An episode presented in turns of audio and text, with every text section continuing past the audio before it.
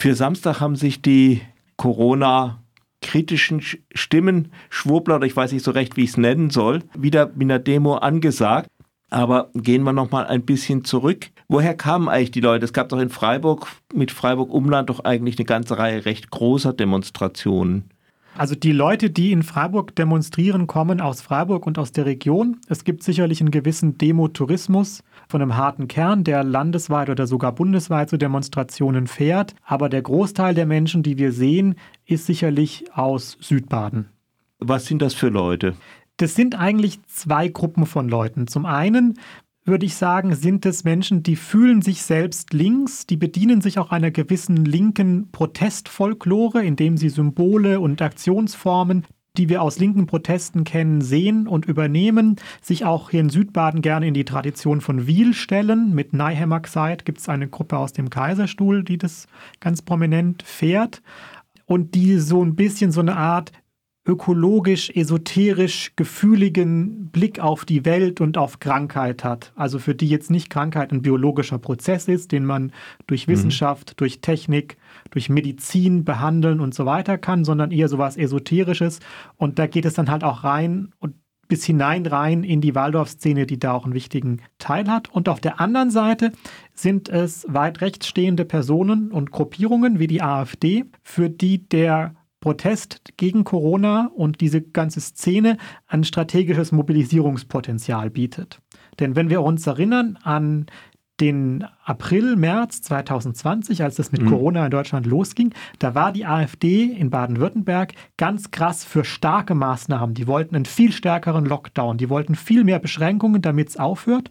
Und die haben Merkel und die Grünen in Baden-Württemberg kritisiert, dass die nicht streng genug vorgehen. Dann haben sie gemerkt, es gibt ein Protestpotenzial, das sich abschöpfen lässt und sind ganz schnell auf Corona-Leugnung und Corona-Maßnahmenkritik umgeschwenkt. Damit wären wir schon vielleicht bei meiner nächsten Frage. Äh, gibt es da so eine Entwicklung? Hat sich das, die sind ja zwei Jahre, das ist ja nicht alles gleich geblieben. Durchaus. Am Anfang hatten wir sehr viele Menschen, die tatsächlich durch Einschränkungen aufgrund der Corona-Krise betroffen waren. Menschen, die im Hotel gearbeitet haben, gesagt haben, das Hotel wurde geschlossen, mhm. es kommen keine Gäste mehr, ähm, ich weiß nicht, wie es weitergeht. Menschen, die wollten nach Basel fahren, um Familie zu besuchen, mit denen sie jetzt nicht verwandt waren, aber halt Partner und das nicht machen konnten. Und im Laufe der Zeit sind diese Beschränkungen weggefallen und es haben sich so ein Teil der Menschen sind über diesen Protest und diese einzige Möglichkeit, sich auszudrücken gegen die Art und Weise, wie man mit der Corona-Krise umgeht, in diese Bewegung hineingekommen und sind in der Zwischenzeit allerdings so stark in diesem fast schon sektenähnlichen Milieu verhaftet, dass deren Weltsicht nur noch sehr schwierig mit der 80, 90 Prozent, die sonst in Deutschland rumlaufen, übereinstimmen ist, weil da auch ganz, ganz grundlegende Fakten angezweifelt werden, bis hin zur Existenz des Coronavirus. Wie hat sich denn da die Kritik ausgewirkt, dass da Rechte mitmarschieren? Also man, es sind ja, sind ja wirklich Linke dabei. Also ich kenne da einen persönlichen Fall von jemandem, der sich sicher als links sieht, aber äh, entschuldigt hat, dass jemand den Hitlergruß aus Protest gezeigt hat. Also, also eine No-Go-Area früher für Linke. Hat das irgendeine Auswirkung gehabt, diese Kritik? Also die Kritik hat möglicherweise einige erreicht. Das Dokumentieren, was das Bündnis Freiburg ja gemacht hat, hat, glaube ich, auch nochmal bei bestimmten Leuten, kann ich mir durchaus vorstellen, auch zum Umdenken geführt, die dann vielleicht nicht mitgekommen sind. Andere Leute haben sich dagegen immunisiert. Und wie du es eben schon erwähnt hast, mit der Sache, naja, das muss man jetzt halt als Protest machen oder die sind so verzweifelt. Hm. Der ist ja vielleicht gar kein Rechter, sondern der macht es ja aus einem, sagen wir mal, satirischen Ansatz, um zu zeigen, in was für einem Staat wir jetzt leben und so da mag das so gewirkt haben. Ähm, zum Teil war es aber auch einfach so, dass die Leute sagen, ja klar, äh, da sind Rechte dabei oder wenn da halt ein paar mitlaufen, können wir ja sowieso nichts dagegen machen. Auch das ist in Frage zu stellen, weil natürlich könnte man als Veranstalter was dagegen machen. Und sagen wir mal Fridays for Future, wo auch sehr viele Menschen kommen, deutlich mehr sogar, die haben kein Problem mit Rechten auf ihrer Demo kein Problem in dem Sinne, da kommen keine Rechten. Also zumindest keine, die sichtbar sind und die äh, auffällig werden. Und bei Fridays for Future gab es auch noch keine Hitlergrüße und keine rechtsextremen Symbole und ähm, keine prominenten AfD-Mitglieder, die da rumlaufen. Aber bei denen ist es nun mal so. Und wir wissen auch, dass äh, Menschen innerhalb der Bewegung, die gefordert haben, sich deutlicher nach rechts abzugrenzen, dass denen recht deutlich gemacht wurde, dass sie das zu unterlassen haben, weil äh, bei ihnen jeder mitlaufen darf. Welche Rolle spielt da die Basis? Ist das eher so eine Sammlungsbewegung oder ist das so äh, auch eine tonangebende Gruppe? Die Basis ist sicherlich der Versuch, in eine Partei diese Bewegung zu übersetzen ob ihnen das immer vollständig gelingt, das hängt wahrscheinlich sehr von den handelnden Akteuren ab.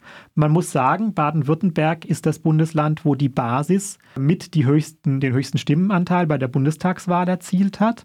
In Offenburg ganz prominent, da wohnt auch der Spitzenkandidat und der war sehr verankert in, im Badischen Sportbund, in, als Schulleiter und in verschiedenen anderen Dingen. Mhm. Ähm, und die es auch geschafft haben, wenn ich das richtig mich erinnere, innerhalb der, in die staatliche Parteienfinanzierung zu kommen, sodass die zumindest einen Teil ihrer Wahlkampfkosten oder Geld aus der Wahlkampfkostenfinanzierung bekommen. Viele der wichtigen Köpfe der Bewegung in Südbaden sind auch Mitglied der Basis oder waren da Kandidaten, zum Beispiel der Malte Wendt, die Juliane Prentiss, die Frau Kopf. Deswegen würde ich durchaus sagen, dass die Basis schon organisatorisch für diese Bewegung wichtig ist und natürlich auch durch dieses Parteienprivileg, hm. ähm, das sie hat, in Zukunft nur schwer wegzubekommen sein wird. Wie wird es jetzt weitergehen? Also die Be äh, Beschränkungen sind ja weitgehend gefallen, beziehungsweise also freiwillig haben wir immer noch mal die Maske an oder so, mhm. aber wir, wir müssen es kaum noch. Impfpflicht ist jetziger Stand vielleicht ab 60, aber auch das ist noch nicht beschlossen. Also es wird, wird sicherlich einen Teil Menschen geben, die aus dieser Bewegung nicht mehr herausfinden. Und die ist ja jetzt auch so ein bisschen dabei, den russischen Angriffskrieg auf die Ukraine in ihr Weltbild einzubauen, dass mhm. es auch hier wieder um eine Verschwörung geht und der Westen irgendwelche dunklen Mächte schuld sind. Also dunkle Mächte heißt dann jüdische Weltverschwörung, wenn man es eigentlich konkret zu Ende denkt oder konsequent zu Ende denkt. Es hängt wahrscheinlich sehr stark damit zusammen, wie weit wir Beschränkungen erleben wenn wir im nächsten Herbst wieder darauf hinauslaufen, dass man sagt, um das Gesundheitssystem zu schützen, um vielleicht auch andere ähm, wichtige Teile der Gesellschaft oder gesellschaftliche Subsysteme zu schützen, müssen wir wieder starke Beschränkungen einführen. Ist ja denkbar, dass es nochmal eine neue Variante gibt, gegen die die Impfstoffe nicht gut wirken und so weiter. Das haben wir ja alles schon mal gesehen. Dann werden auch deren Aktionen wieder mehr Zulauf haben und da mehr Menschen kommen. Aber ich glaube nicht, dass diese Bewegung so äh, wieder weggehen wird. Wir werden nicht mehr zurückkehren können nach 2019, wo es kein Coronavirus gab mhm. und wo es auch keine Corona-Leugner gab, sondern beide Dinge sind da und wir müssen uns als Gesellschaft und politisch entscheiden, wie wir damit umgehen. Es gab ja auch früher schon solche also Bewegungen wie diese gegen die Flüchtlingsaufnahme 2015. Es gab aus diesen anthroposophischen Begriffen die AUD, Aktionen unabhängiger Deutscher, aus denen die Grünen teilweise hervorgegangen sind. Die haben sich aber zivilisiert, mhm. nicht der harte Kern der AUD. Äh, das bleibt abzuwarten. Ich glaube, ähm, es ist relativ schwierig. Wenn man hinguckt, dann ist die Parallele, die sie ziehen, hin zur AUD und vielleicht auch zu diesen Anthroposophen durchaus da die Waldorfschulen oder das Umfeld der südbadischen Waldorfschulen spielt einen erheblichen Anteil auch in der Mobilisierung von Nichtbeachtung von Corona-Regeln bis über Waldorfmütter, die da sehr wichtig sind, aber auch mit großen Ausbrüchen jeweils an den Schulen und mit einer, auch einer zentralen ähm, ideologischen Komponente der Impfgegnerschaft, die ja jetzt nicht erst gegen Corona-Impfungen mhm. da hm. ist, sondern auch schon gegen Masernimpfungen und gegen viele andere.